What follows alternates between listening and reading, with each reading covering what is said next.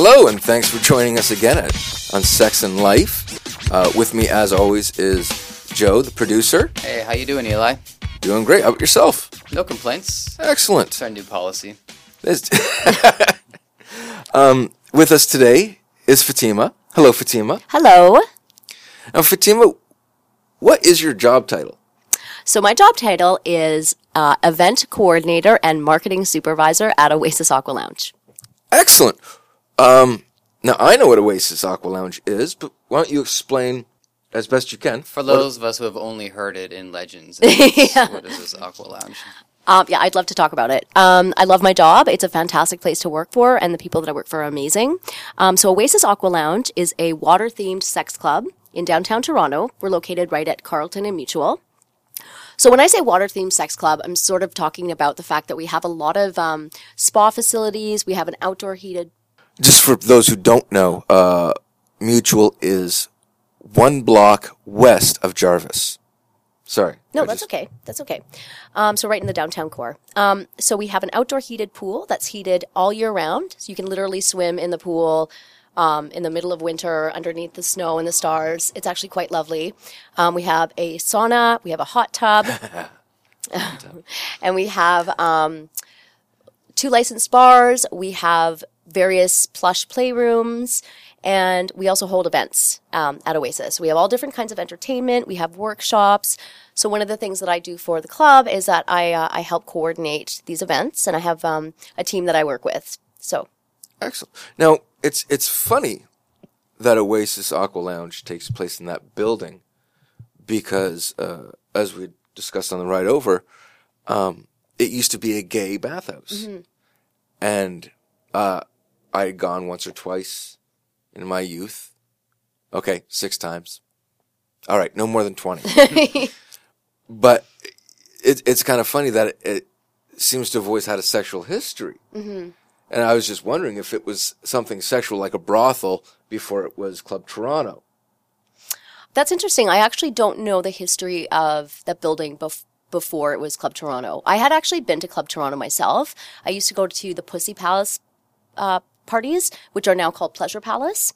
So my first time at that building was probably about 2005. It might have been a little bit sooner or after, but I remember what the venue looked like, and it's so much different now. They really gutted it and renovated it, and it's much different than how it was when it was Club Toronto. Yeah, and lack of little rooms. Mm-hmm.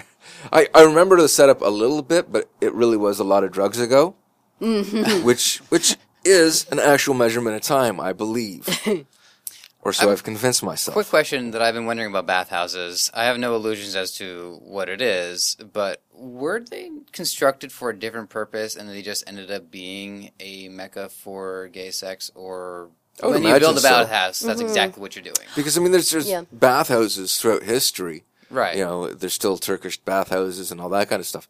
So, yeah, I imagine it started as something just completely non-sexual. And because of the brilliance of gay men, they've made it sexual. Mm-hmm. I'm going to maybe disagree a little bit on that. I mean, I don't have any solid information to go on, but I feel that there was sex happening in bathhouses long before they came to North America. Nobody ever admits it, though. Well, I mean, we're breaking it down on the show. That's not true. There's sculptures. What's that? There's sculptures of it. Yeah. Oh, yeah. Well, sculptures. Yeah, I feel like bathhouses have always had at least a twinge of sexual history throughout time. I don't think that's anything that has developed, you know, in the 20th century. I think that was always something that took place. Because, you know, you're naked, hot water, bodies. I mean, how can you avoid it? Really? Proximity. Did you know Bette Midler got her start in bathhouses? Pardon me? Bette Midler? No way. Got her start singing in bathhouses. No. That's where she got noticed. Wow. Yeah. That's very cool. I did not know that.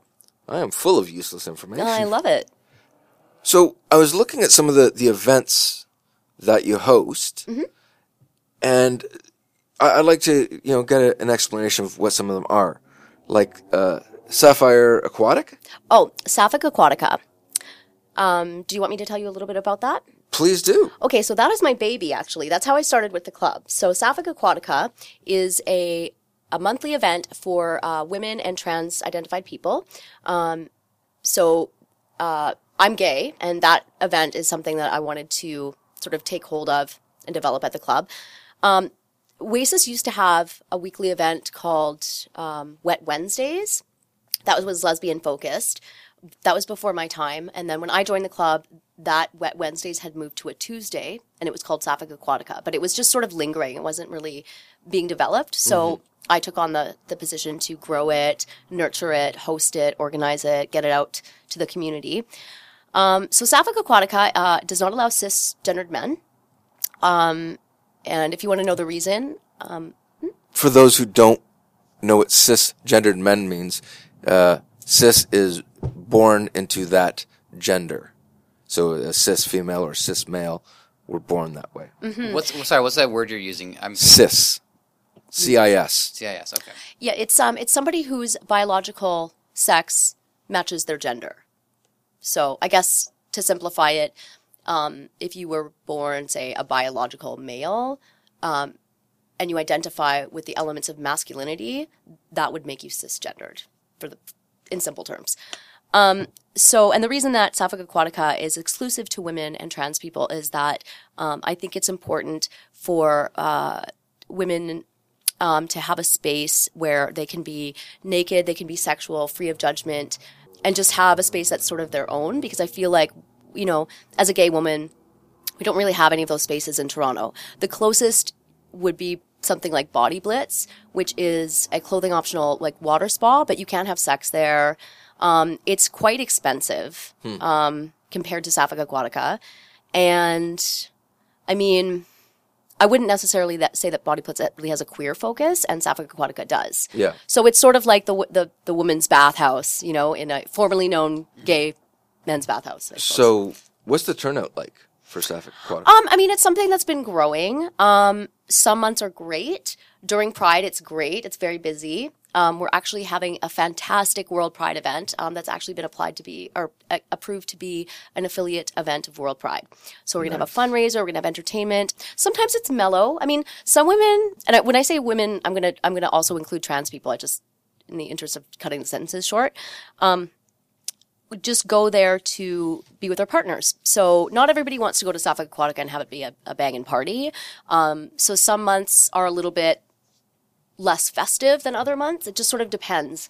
I sort of tailor it to, I feel like, what's sort of going on in the month. So for example, I might go a little bit higher on the entertainment for something like June, because it's Pride. I might make it a little bit mellow in August, you know, when people are sort of winding down from the summer.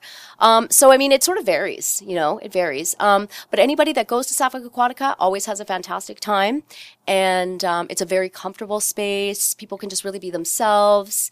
I have a couple of post-op trans women friends, and one woman in particular, she like got naked for the first time in public after her surgery at Sapphic Aquatica. Nice. And that makes me feel really good, because it makes me feel like, you know, she was comfortable enough in that space to be naked in public. And I mean, that's hard enough for somebody who's cisgendered sometimes, you know? So when things like that happen, it makes me feel really, like, happy and proud that that space is available, and that event is available. No, that's one thing I've noticed from going there. More often than not, it's a social place. Mm-hmm. Whereas some of the other sex clubs, from what I've heard of, are just pure about fucking, you know. But you get to meet some really cool people, and it's in a safe environment, which I think is excellent, you know. One of my partners wanted to do a gangbang, and you guys actually have that on the DTF. DTF, yeah. Right? Down to fuck. Down to fuck. And the security guy, I can't remember his name, big burly guy, long beard, like Caleb. Jim the Anvil Neihart, walking around, making eye contact with me. And he'd walk by, like, pretty much every 6 minutes. You could almost time it. Wow. And so it was very, very safe, you know, because if we didn't like something, we knew he was there and he'd take care of it. Yeah. And I think it's an awesome space to explore one's sexuality. Mm-hmm. You like? Yep. You do something else that one of our first guests, Venus, took part in, which is called Sex School. Yeah, Sex School with Miss F. I didn't meet Miss F. I'm Miss F. Oh. Yes. Well, hey. That's my alias. Miss Fatima, okay. Now, Venus did something about prostate massage and men's health regarding the prostate. What other kinds of things can we learn at Sex School? Well, Sex School is the first Friday of every month, and it's in the evening, so around 9 o'clock. It's about an hour and a half, and so what it is I basically think of a topic that I think would be of interest to that demographic, so women and couples. And, I mean, you could learn anything from the art of the female orgasm to how to make your own sex toys, to how to make your own porn. It sort of started as sort of a how-to, right? And then as I've developed it, I like to connect with different presenters and instructors. And so, you know, I brought in a Tantra instructor one month that went over so amazing. Like, she was fantastic. And so she talked about the art of Tantra, connecting with couples, intimacy. For June, I have a boudoir photography workshop.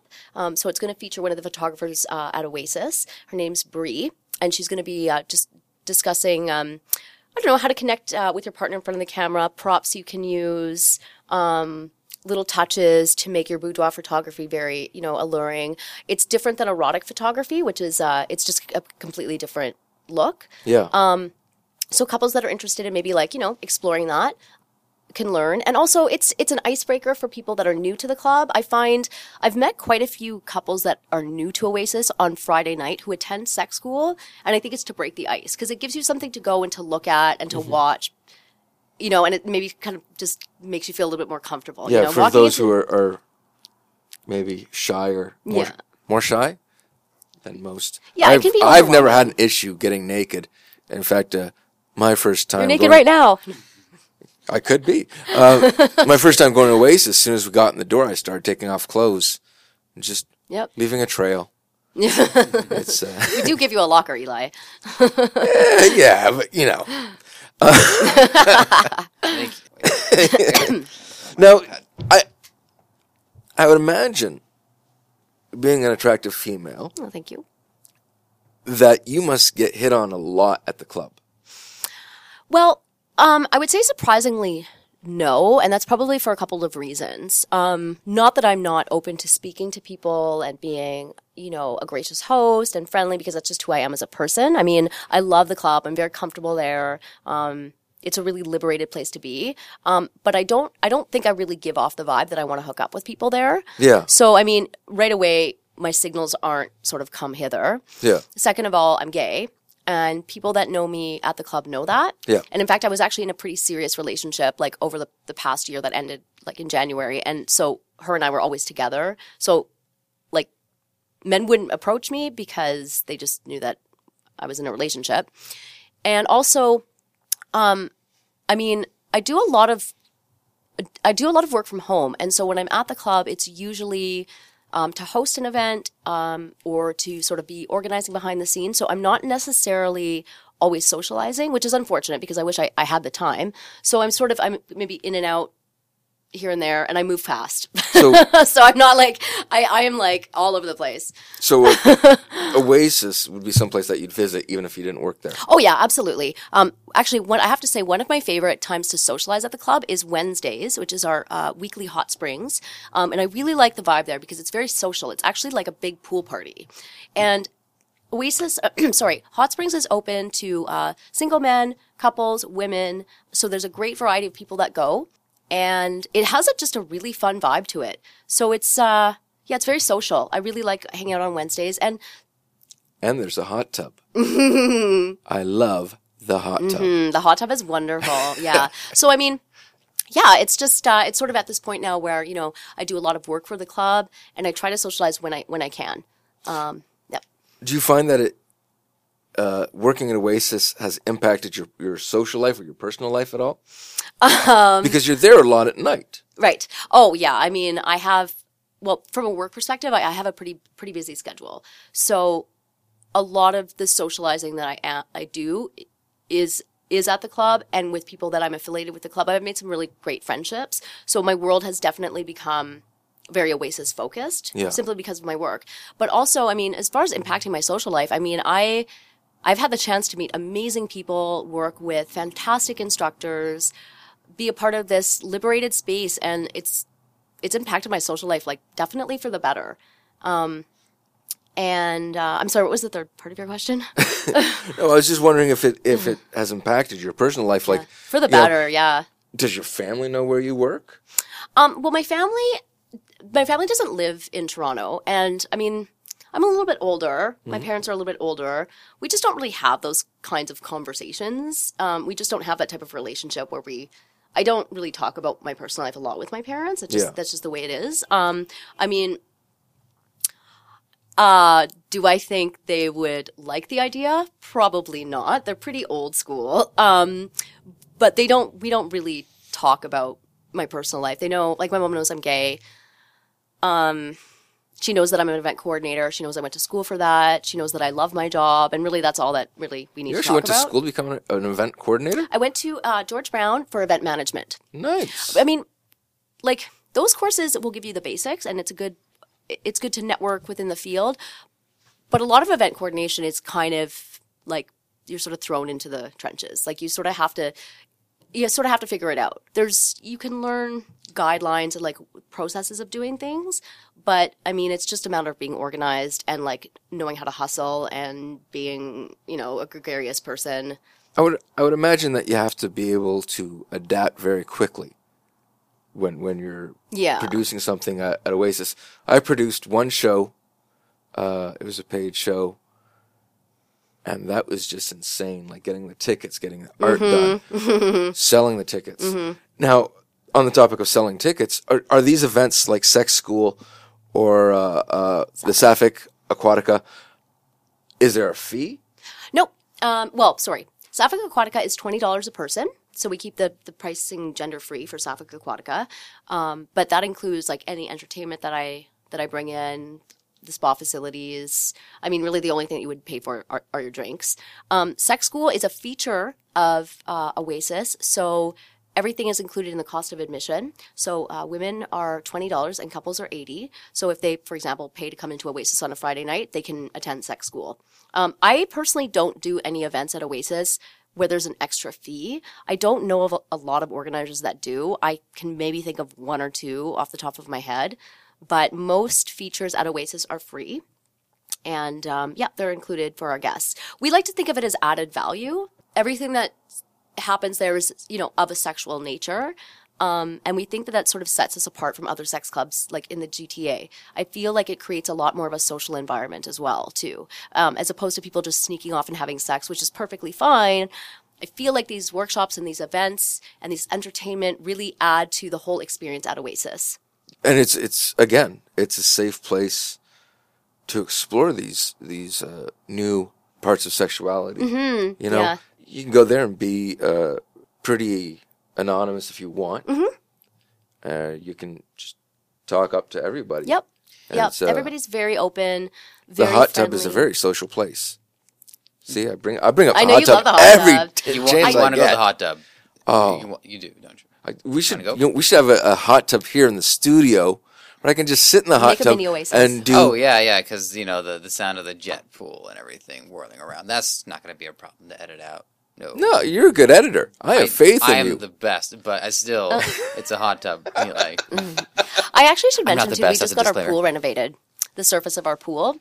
So we were renovating that throughout the past couple of days last week, and now it's ready to go just in time for summer. Beautiful new pool surface. Do you find yourself in competition with the other bathhouses and sex clubs? Or does everyone just kind of get along? Everyone offers different features and different reasons to go to different...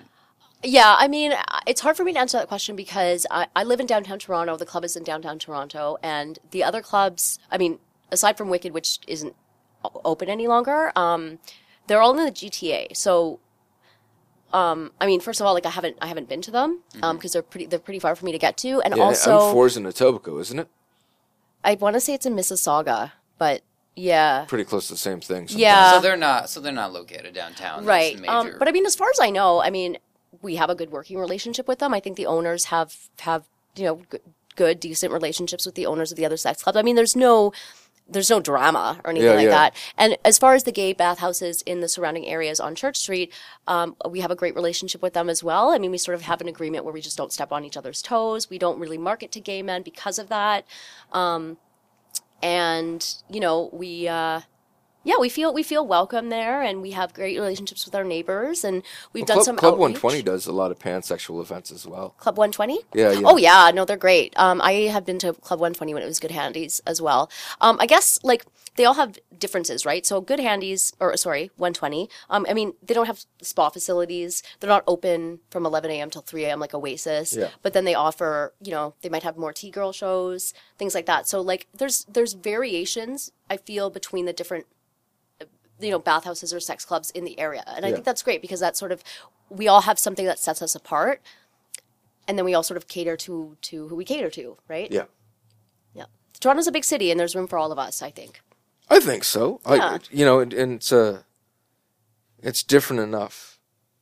You know, the venues are very different. Yeah, yeah. 120 is very much a bar. Yeah, that's true. And they have the rooms, like I don't even know. It's like a makeout closet. Yeah, it's like a closet with no door, which is a great closet. It's for anybody who's never played Spin the Bottle.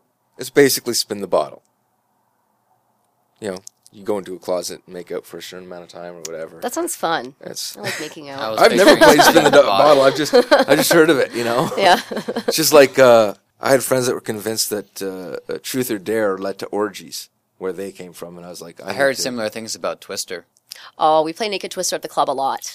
Yeah, that's a fun feature. People love the Naked Twister. I had to see that one. Yeah, it's great. Is it covered with Jell-O? Because it's just harder to do that. You know, we've actually tossed around the idea of having, like, some sort of... Jell-O wrestling? Yeah, but maybe not Jell-O. Like, we hosted a private event where this group brought in... it's called Nuru body gel. Okay. And basically you can wrestle with it or something. I don't really understand the concept, but we were thinking about doing something similar. Unfortunately, we don't want to get the interior of the club messy. Yeah. So it's something we would probably do on our pool deck. You don't want to use chocolate pudding just because... Oh, the sugar content just... No, I'm thinking just brown bits on your body. You know, you want to make sure what's edible and what's not. Yeah. Chocolate pudding too. Joke. It's just like it has milk in it, and so it's like once it no. There's certain things that taste good but then when they sit on your body, no. I tried Nutella on a girl's nipples once, and it took me like an hour to lick it off. Wow, keep talking. So, like, how did you get involved with Oasis? Was there an ad in the paper one day? No. Did you see a flyer and you took down the number? No.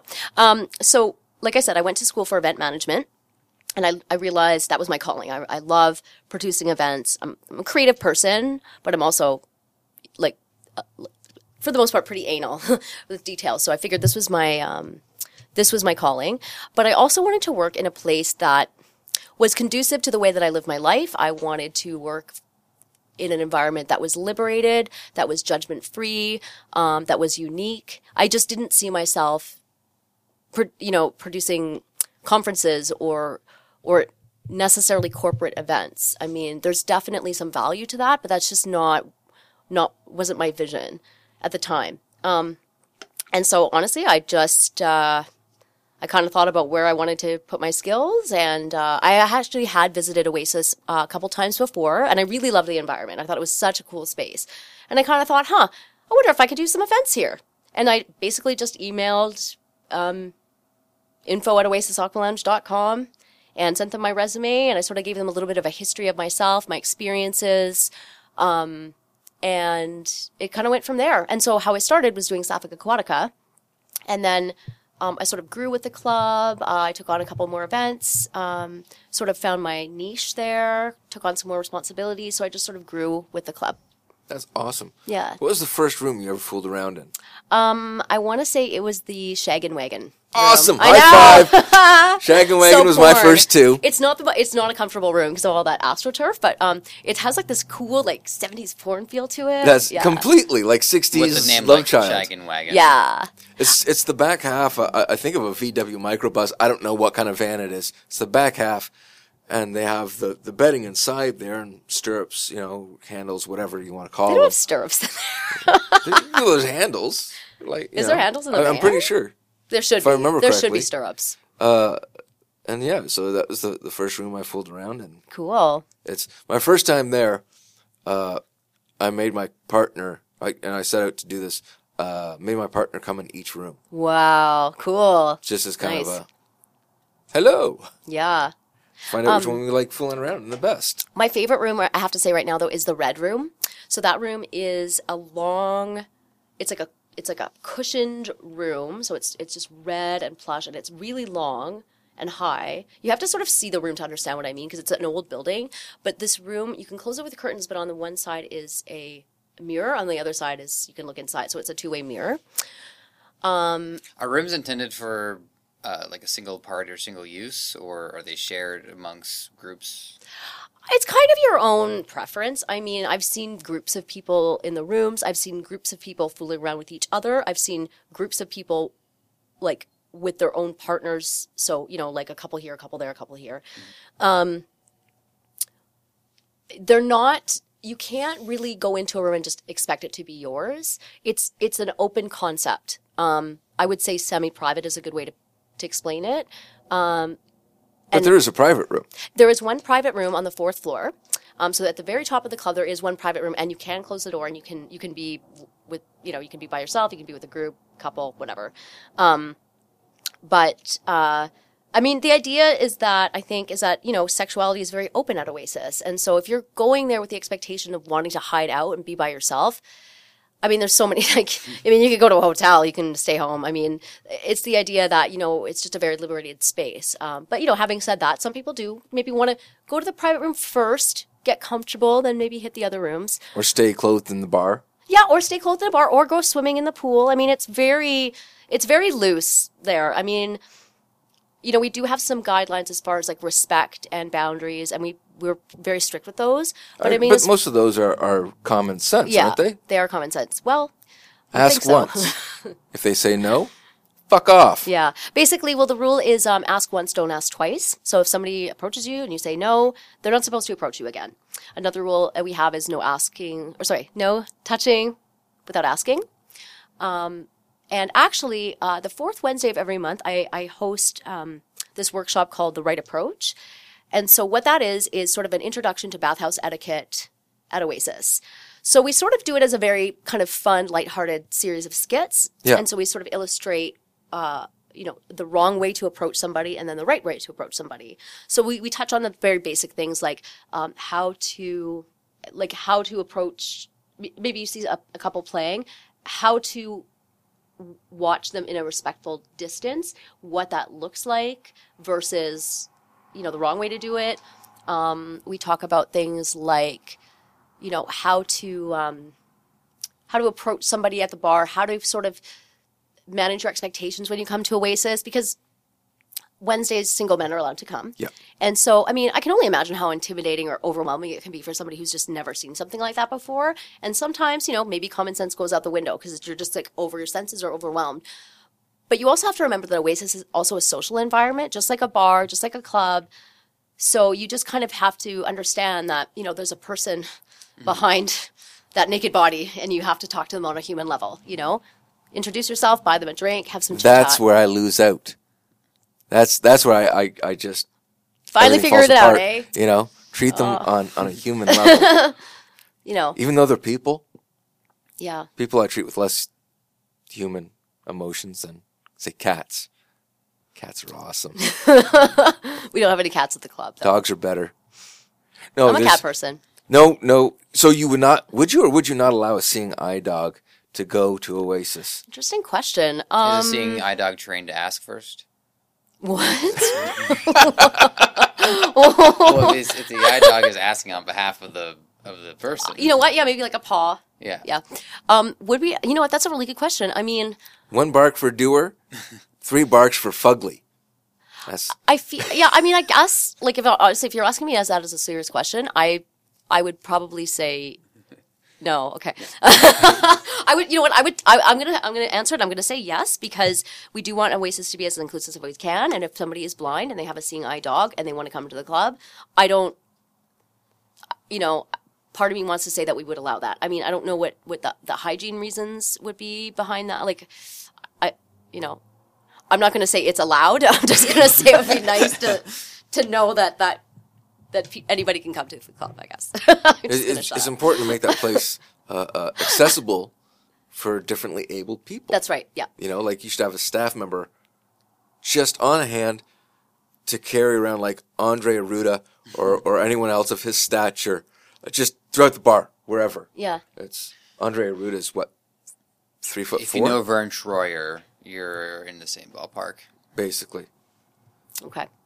You know who Vern Troyer is? No. Mini-me. Oh, okay, I see. See, the only thing about Oasis is that, unfortunately, we don't have, it's not wheelchair accessible. We don't have elevators. We only have stairs, and we have a lot of stairs. There's been a lot of debate about this, and really it comes down to the fact that Oasis Aqua Lounge is a 19th century historical building. So gorgeous building. It's a gorgeous building, and unfortunately we couldn't make changes to it even if we wanted to, and even if we did, it would be like uber crazy expensive. Yeah. And so it's just, you know, unfortunately that's just the way it is. But, you know, we do what we can, and we do our best to make the environment as inclusive and as comfortable as we can. They even let guys dance on the stripper pole. Oh yeah. Anybody. I know this because I was in a competition where I danced on the stripper pole. So you have to come out tonight for Latex and Laced, my event. Just plugging it. And you can dance on the stripper pole. Do you ever have leather events? Because I love leather. I have a ton of leather.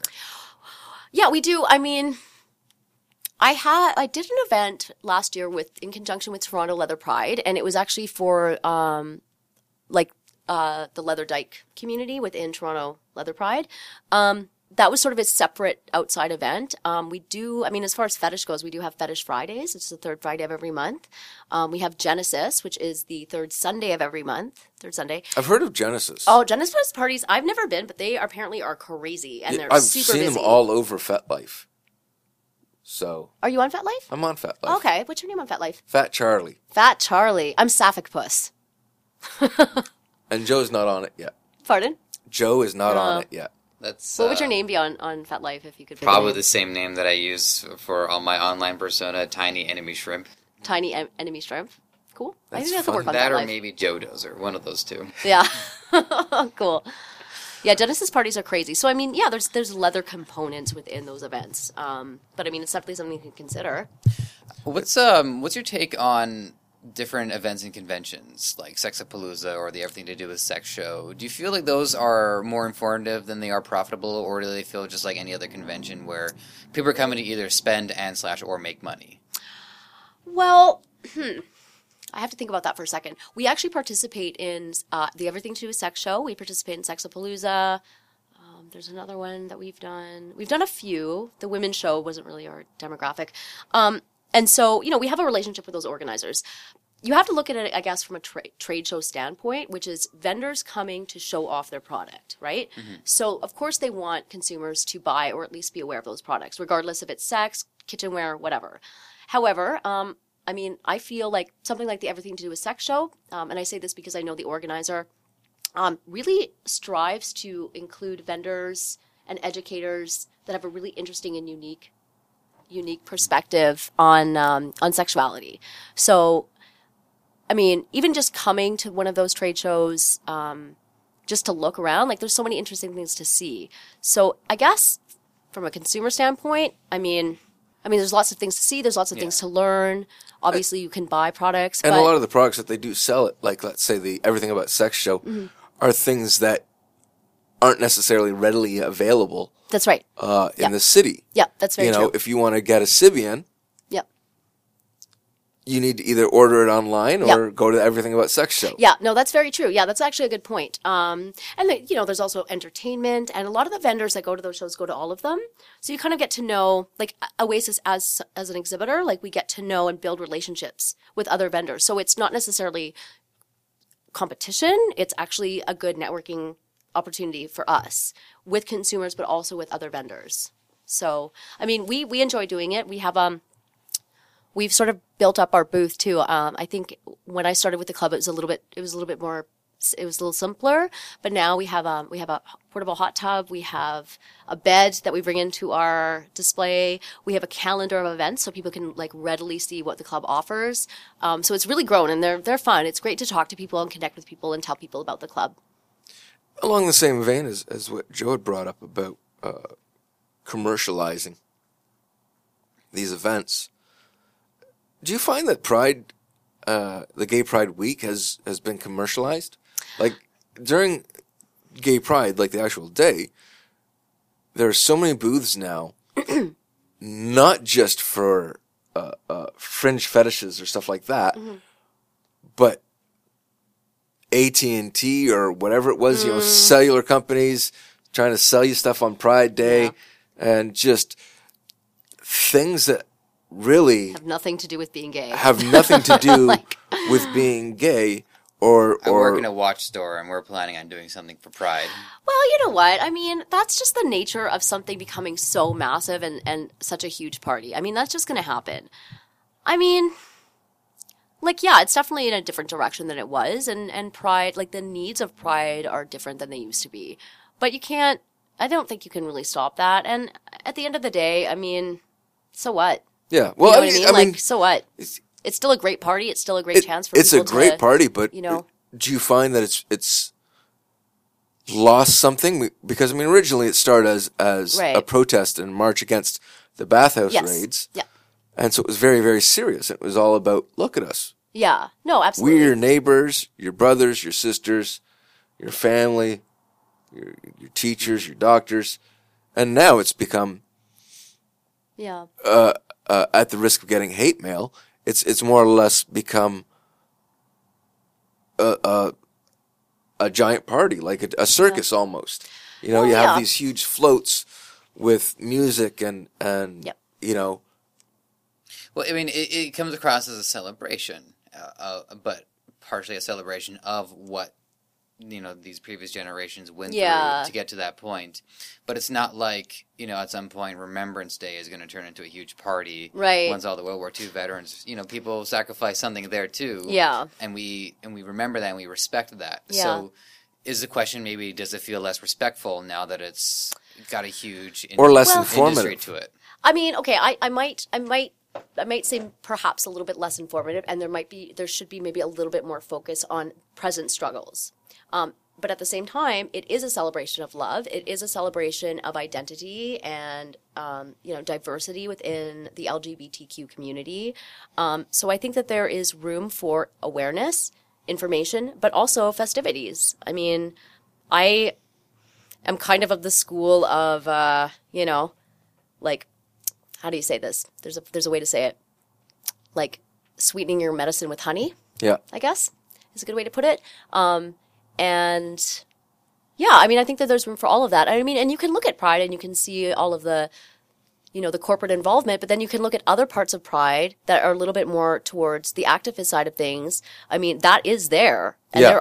there are events and there are workshops and there are things that happen during that week that if you're looking for that, you will find it. It's not lost. It's just that the focus in the media, of course, are going to focus on the AT&Ts. They're going to focus on the, you know, all the big stuff. But, you know, if you really are concerned, then you'll find it. Do you think that Rob Ford should have gone to the Pride Parade? No. Next topic. I'm just curious. I mean, I don't care if he's there or not. No. Okay. I'm sorry. I'm you guys can talk about it. I just wouldn't care. I'm just saying. So is your apprehension or dislike of Rob Ford, is it due to him being homophobic or you being intelligent? I think it's probably both, but also, I mean, I'm tired of talking about him. The sad thing about Rob Ford is that, like, you know, if we get down to brass tacks, like, he's an addict and he's in rehab, and that's very sad. It is, and I don't think he ever really wanted to be mayor. I think it was something that his brother told him to do. Maybe. I mean, I guess I feel like I think he's a shill. He was put in to distract us from larger problems. No. Yeah. I like conspiracy theories. Kind of not even really kidding. Yeah, I could buy that. I mean, I just feel like there's so much talk about him and his problems and all this hoopla, and like, you know, it's just like, like, I'm over it. You know what I mean? And I really, and I don't care if he's at Pride or not. I mean, I'm not going to miss him. So whatever. Yeah. I mean, when it's not like, you know, during the presidential elections where you're only going to have two terms. Mm-hmm. What's the name of the mayor of Mississauga? Hazel McCallion. Right. She's been the mayor for how long? When we find a mayor that does for this city what we need from them, then that mayor can be there for a long time. Yep. I mean, Hazel Rob Ford has been mayor of Mississauga, I think, for 130 years. Something like that, yeah. Been sounds crazy. Accurate. She's vicious, man. I kind of like that. I have to say, I like an aggressive woman. The funny thing, bring it back to Ford, people that were in his constituency loved him because if, let's say, there was a power line down and they had to get there to put up a new tower, he was there with them. Mm-hmm. The moment they got there, mm-hmm. he was waiting for them. So I think, like, I understand how people in his constituency can like him. Yeah. Because he put them first. Right. But once, I feel once he became mayor, he should have put the city first and not just his narrow-minded constituency. Yeah, absolutely. But yeah, it is unfortunate that he's an addict because myself being a former addict, mm-hmm. It's hard. Yeah. It's hard and it's hard to stay clean. Yeah. And it's hard to improve on your life. Yeah. Well, I mean, the ridicule doesn't help. No. Yeah. I think it's he's an easy target now, you know? And I think it's hack to do fat jokes about him. I think fat jokes are hack anyway. Yeah. But yeah, it's just too bad he's such a hateful person. Eli, I'm going to make a proposal to you. Let's do one solid Rob Ford debate episode. Get all our Rob Ford energy out in one episode and then not deal with it anymore. And should we invite Rob Ford to be on it? Yes, I think we should. We can call him. He'll call back. True story. We called him at our work just to see if he'd do it. A week later, he called back. No way. He's like, hey, is everything okay over there? He's like, yeah, we're fine. He's like, okay, cool. And then he hung up. Okay. It's kind of like it sounds like your dad checking up on you when you're having a house party. Is everything okay? Reminds me a lot of my dad, not to the same level of criminal behavior. Right. Okay. A lot of that same drunken buffoonery. That is such a fun word, buffoonery. That's a great word to describe the Rob Ford shenanigans. Shenanigans is another good one. So, getting back to Oasis. What sets Oasis apart from other sex clubs, other than the socialization aspect?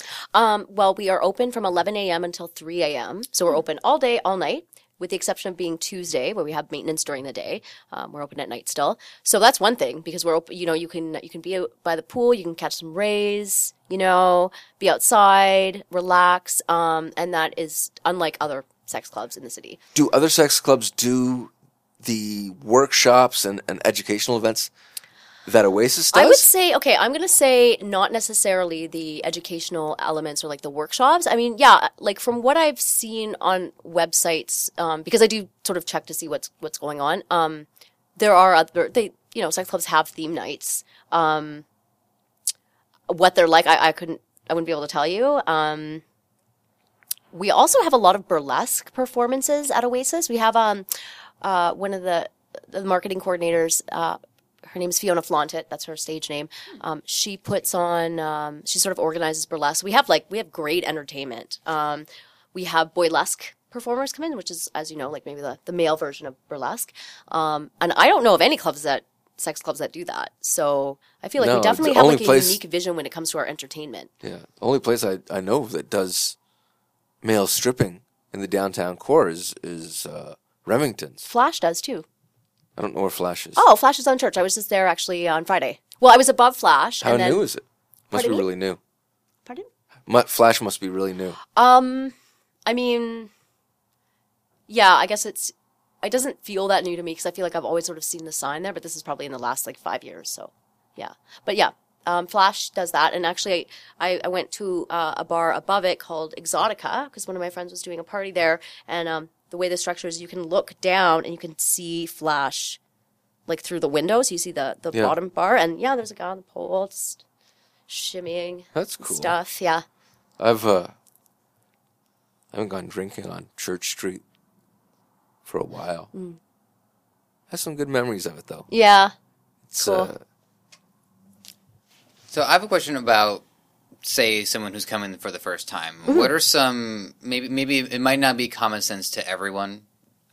So what are some do's and don'ts that a first-timer wants to avoid or do when they arrive? Attitude and, like, the approaching. Right. Okay, well, I guess one of the more sort of concrete ones are, first of all, we don't allow sex in the hot tub. So you can have sex anywhere you want in the club, anywhere, except for the hot tub. I figured, what about the staircases, too? Isn't that a fire hazard? Yep, I've had sex on the staircases. Okay. Yep, like anywhere in the club. I guess the thing is to, clean up after yourself. We do have people that clean the club. They're there all day, all night. But, tidy up your mess. No glassware outside by the pool or by the hot tub. I do believe we do not have glassware any longer, though. So I don't think that's an issue. Again, no ask once, don't ask twice. No touching without asking. We don't allow photography or videotaping there, with the exception of some of the marketing staff, like myself. We will take pictures at events with the permission of the people that we're taking pictures of and in designated areas, but that's sort of designated to staff. I guess, like, basic general rules of consent. Yeah. It's hard. It does sort of seem like common sense to me, but I'm trying to imagine it from the person that's new. Well, there's so many rules within the swinging community. Mm-hmm. I learned recently that normally, if there's two couples wanting to play with each other, the women do the organizing of that coupling. See, Oasis isn't just Oasis isn't a swingers club. It's like a social. It's like a sex. Water-themed sex club. However, swingers do go. I personally am not a swinger, so I don't know how that's negotiated. But a good thing to mention, though, is negotiating play, right? So, again, it might seem like common sense, but if you want to play with somebody, there's a way to negotiate that. And that can be sort of specific to the relationship you have with the person. Yeah. Right? So, there's various ways that you can go about doing it. I guess that could be one way where the women do the negotiating. If it's for example, a BDSM relationship, I'm assuming the Dom would do the negotiating. So, I think there's variations on that. Yeah. Yeah. That's I can kind of see the Dom sending the sub to do the dirty work. I guess it's whatever the Dom decides. Yeah. But like walking up to a woman and saying, "Hey, nice shoes, want to fuck?" Yeah. That's probably not the best approach. It's just, does that, does that work for anybody? Is there a game involved? Is it like a bar where you're trying to sort of play with the person until, they have that agreement? Right, yeah. Or is it more straightforward, or can you just be open about your intentions? Yeah, of course you can be open about your intentions. It's just about, I guess it's more about the approach. So there's a respectful way to ask a question, and there's a wrong way to do that. So nice shoes, wanna fuck is not cool. Hey, you've got really pretty shoes. I was wondering if you want to go upstairs with me. That sounds better. It's just like think about how you would talk to a stranger in any other environment. There's manners and basic, sort of ways that you courtesy? Talk to somebody. Yeah. The thing is, I feel like sometimes there's this misunderstanding that, when you talk about sex, when you approach somebody about sex, it's got to be dirty and nasty, and it's got to be, but it doesn't have to be. It can be, it's very natural, and it can be it can come across very respectful, and then it can get dirty once that comfort has been established, right? It's okay. You don't have to be sneaky about wanting to have sex at Oasis. You can be comfortable about it, and there's a way to approach that makes everybody feel comfortable, I think. Very interesting. Yeah. I need to go to more workshops. You got to come to the right approach. Got to go to more workshops about pickup lines and stuff. Okay, well, we do have one feature at the club. It's the first Thursday and the third Thursday of every month, and it's called First Taste, and it's hosted by Miss Kitty. And it's for couples that are new to the lifestyle or new to Oasis. And so it's a guided tour of the space. And they answer questions, and they talk about, it's Kitty and another host, and they talk about their experiences. So that's a great thing to check out. And it's, yeah, like I said, the first and third Thursday. And also sort of with the price structuring, if you visit the club and you decide, you know what, maybe it's not for you, there's a discounted rate and it's just for the tour. And if you decide you want to stay, you know, you pay the remainder. So they sort of make it comfortable in that sense that you can check it out and you can answer questions and check out what the space is like. I do, like I said, The Right Approach, which is the fourth Wednesday of the month. I mean, that's pretty lighthearted and it's fun. I mean, we try to definitely get across, you know, the points about there's certain things that you should just obviously not do. And The Right Approach is fun because, like, it's done during Hot Springs, and that's such a social environment anyway. So if you're new and you come to this, chances are you might meet other new people. And it's just, it's a lot more of a social environment than, say, the Thursday is. The Thursday is a little bit more, it's geared towards women and couples specifically, as opposed to just, like, the general public. Another thing I could probably suggest is going to YouTube and checking out our video, because we give a guided tour of Oasis. Oh, really? Yeah, we did this video last summer, and it's amazing because it really shows, like, it shows the interior of the club. It shows what the rooms look like. You know, the features that we have. And I think that really sort of helped to clarify what Oasis was like, because until then we didn't really have anything. It's just like these doors and you don't know, you know what I mean? Yeah, like you can't really see what's happening from the outside. But yeah, I would definitely check out the YouTube video for sure.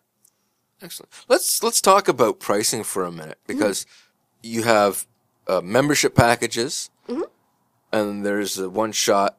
Sorry about the pun. You can say one shot. One shot. Pricing. Mm-hmm. And depending on different nights,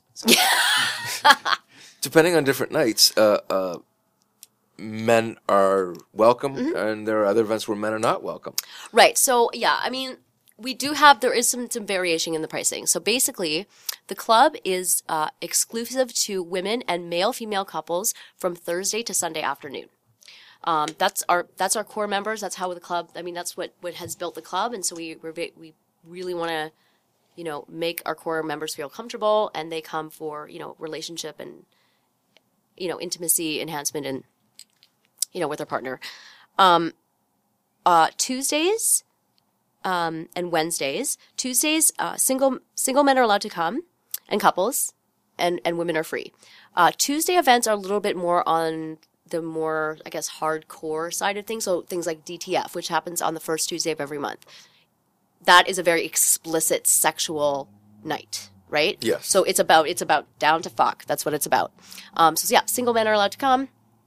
Do you want me to tell you the pricing? Yeah. Yeah. 50 for couples, 50 for single men, and women are free. Most Tuesday events allow single men, couples, and women. I think there's maybe the one, like, occasionally there might be a private event booked, but for the most part, Tuesdays allow. Wednesdays, same idea. Single men are 50, couples are 50, women are free. Mondays, we have SAS after class. So that is a day, night, sort of aimed towards people that are 35 years and younger. So it's a student night. We've recently changed it so that couples can come to student night between 11 and 7, and they don't have to adhere to the age guidelines. But, yeah, afterwards, definitely. It's for people under 35. And the pricing is a little bit less. Women are $5. Men with student ID are $20. Men without student ID are $50. General pricing for Oasis for the nights that are for women and couples are couples are $80, women are $20. Staycation Sundays, which are the afternoon Sundays, couples are 50, women are 20. And like I said, Sapphic Aquatica is $20. I am doing an event tonight called Latex and Laced, and I'm calling it a pansexual fashion affair. All genders, orientations, sexualities are welcome. And there's actually one gender-free price of $30. So, I actually would like to do a little bit more pansexual events. I like the idea of inclusivity, and I like the idea of gender pricing. And I also like the idea of having, like, a really fun, queer, crazy party. You know what I mean? Like, I'm a party girl. So I like my events to be, like, crazy and creative and fun. And, you know, as a queer woman, like, I definitely like to reach out to my community. So, so those events, if I do more, will be gender-free pricing. But again, you know, we have to fit that into the calendar, because we cater to a lot of different kinds of people at Oasis. Yeah. So, I mean, you know, there's certain days where we can do certain events, and there's certain days where, you know, we aim events at our members. And we're actually having a customer appreciation night for our members to Oasis, so people that are like card-holding members. And that's on the 29th of May, and that will sort of be a very sort of special VIP night for them. We'll have a section blocked off. We'll have hors d'oeuvres, maybe some entertainment, because we really want to appreciate the people that really have built Oasis as well. Out of curiosity, because all your staff are very good looking. Is that by accident or by design? Well, I mean, if you think about it, there's so many different kinds of staff there, and they're all beautiful. So what does that tell you? Right? So it's by design. Well, no, I mean, it's just that the fact that there's so many different kinds of good-looking people in the world. Oh, there definitely are. There definitely are. It's I mean, if you think about our staff, I mean, nobody really looks the same. I mean, there happens to be a lot of dark-haired women at Oasis, and I'm one of them. But other than that, I mean, there's people that are completely tatted from head to toe. I mean, there's people that don't have any tattoos. There's, like, all kinds of people there. There's a redheaded lady on staff. Penny, I think. Penny. Yep. Miranda's blonde. Mm-hmm. There's another lady has, like, pink and black braids in her hair. Yeah, there's Kara and Bianca, and they both have, like, different sort of dread. Yeah. So there's not a lot. There's differences. Yeah. Not all all the people in the marketing team, which is sort of my department, we all have dark hair. It's funny. That's why you, Miss Kitty, and... Myself, Fiona Flauntit. That's not her real name. I don't know. Yeah. So I'll just stick with Fiona Flauntit. There's another person on the team. She goes by Bijou, and she hosts DTF. Yeah, so we all have dark hair. That's just funny. And I think that's just coincidence, although dark-haired girls rule. My opinion. My personal opinion. Well, thank you, Fatima, for coming out to talk with us. And if you ever want to come back and talk about some new events that you're working on, we would love to have you. I would love to come back. Thank you so much. All right, folks, if you can, check out Oasis Aqua Lounge. I love the place. I can't say enough good things about it. Other than the fact that they won't let me drink in the hot tub. There I go again, bringing up. You could bring a drink in a plastic tub. You just can't drink the hot tub. You don't want to drink the hot tub. You don't want to drink the hot tub. That's... Ew. Ew. No. It's a hot tub. Oh, so good. And one day, we'll even get the producer, Joe, down there. Come on, Hot Springs, Joe. We'll see about that. Giant pool party. Don't want to miss it. So shy. Join us in 2 weeks when our next guest will be Admiral Crumple. He's an underground hip-hop artist and a lot of fun to talk to. Wednesday, June 18th, Oasis is holding a charity car wash from 3 p.m. to 7 p.m. to help try and fund a film called My Friend Tommy. They're going to be $10 per car on Mutual Street there, just south of Carlton. Hope to see you there.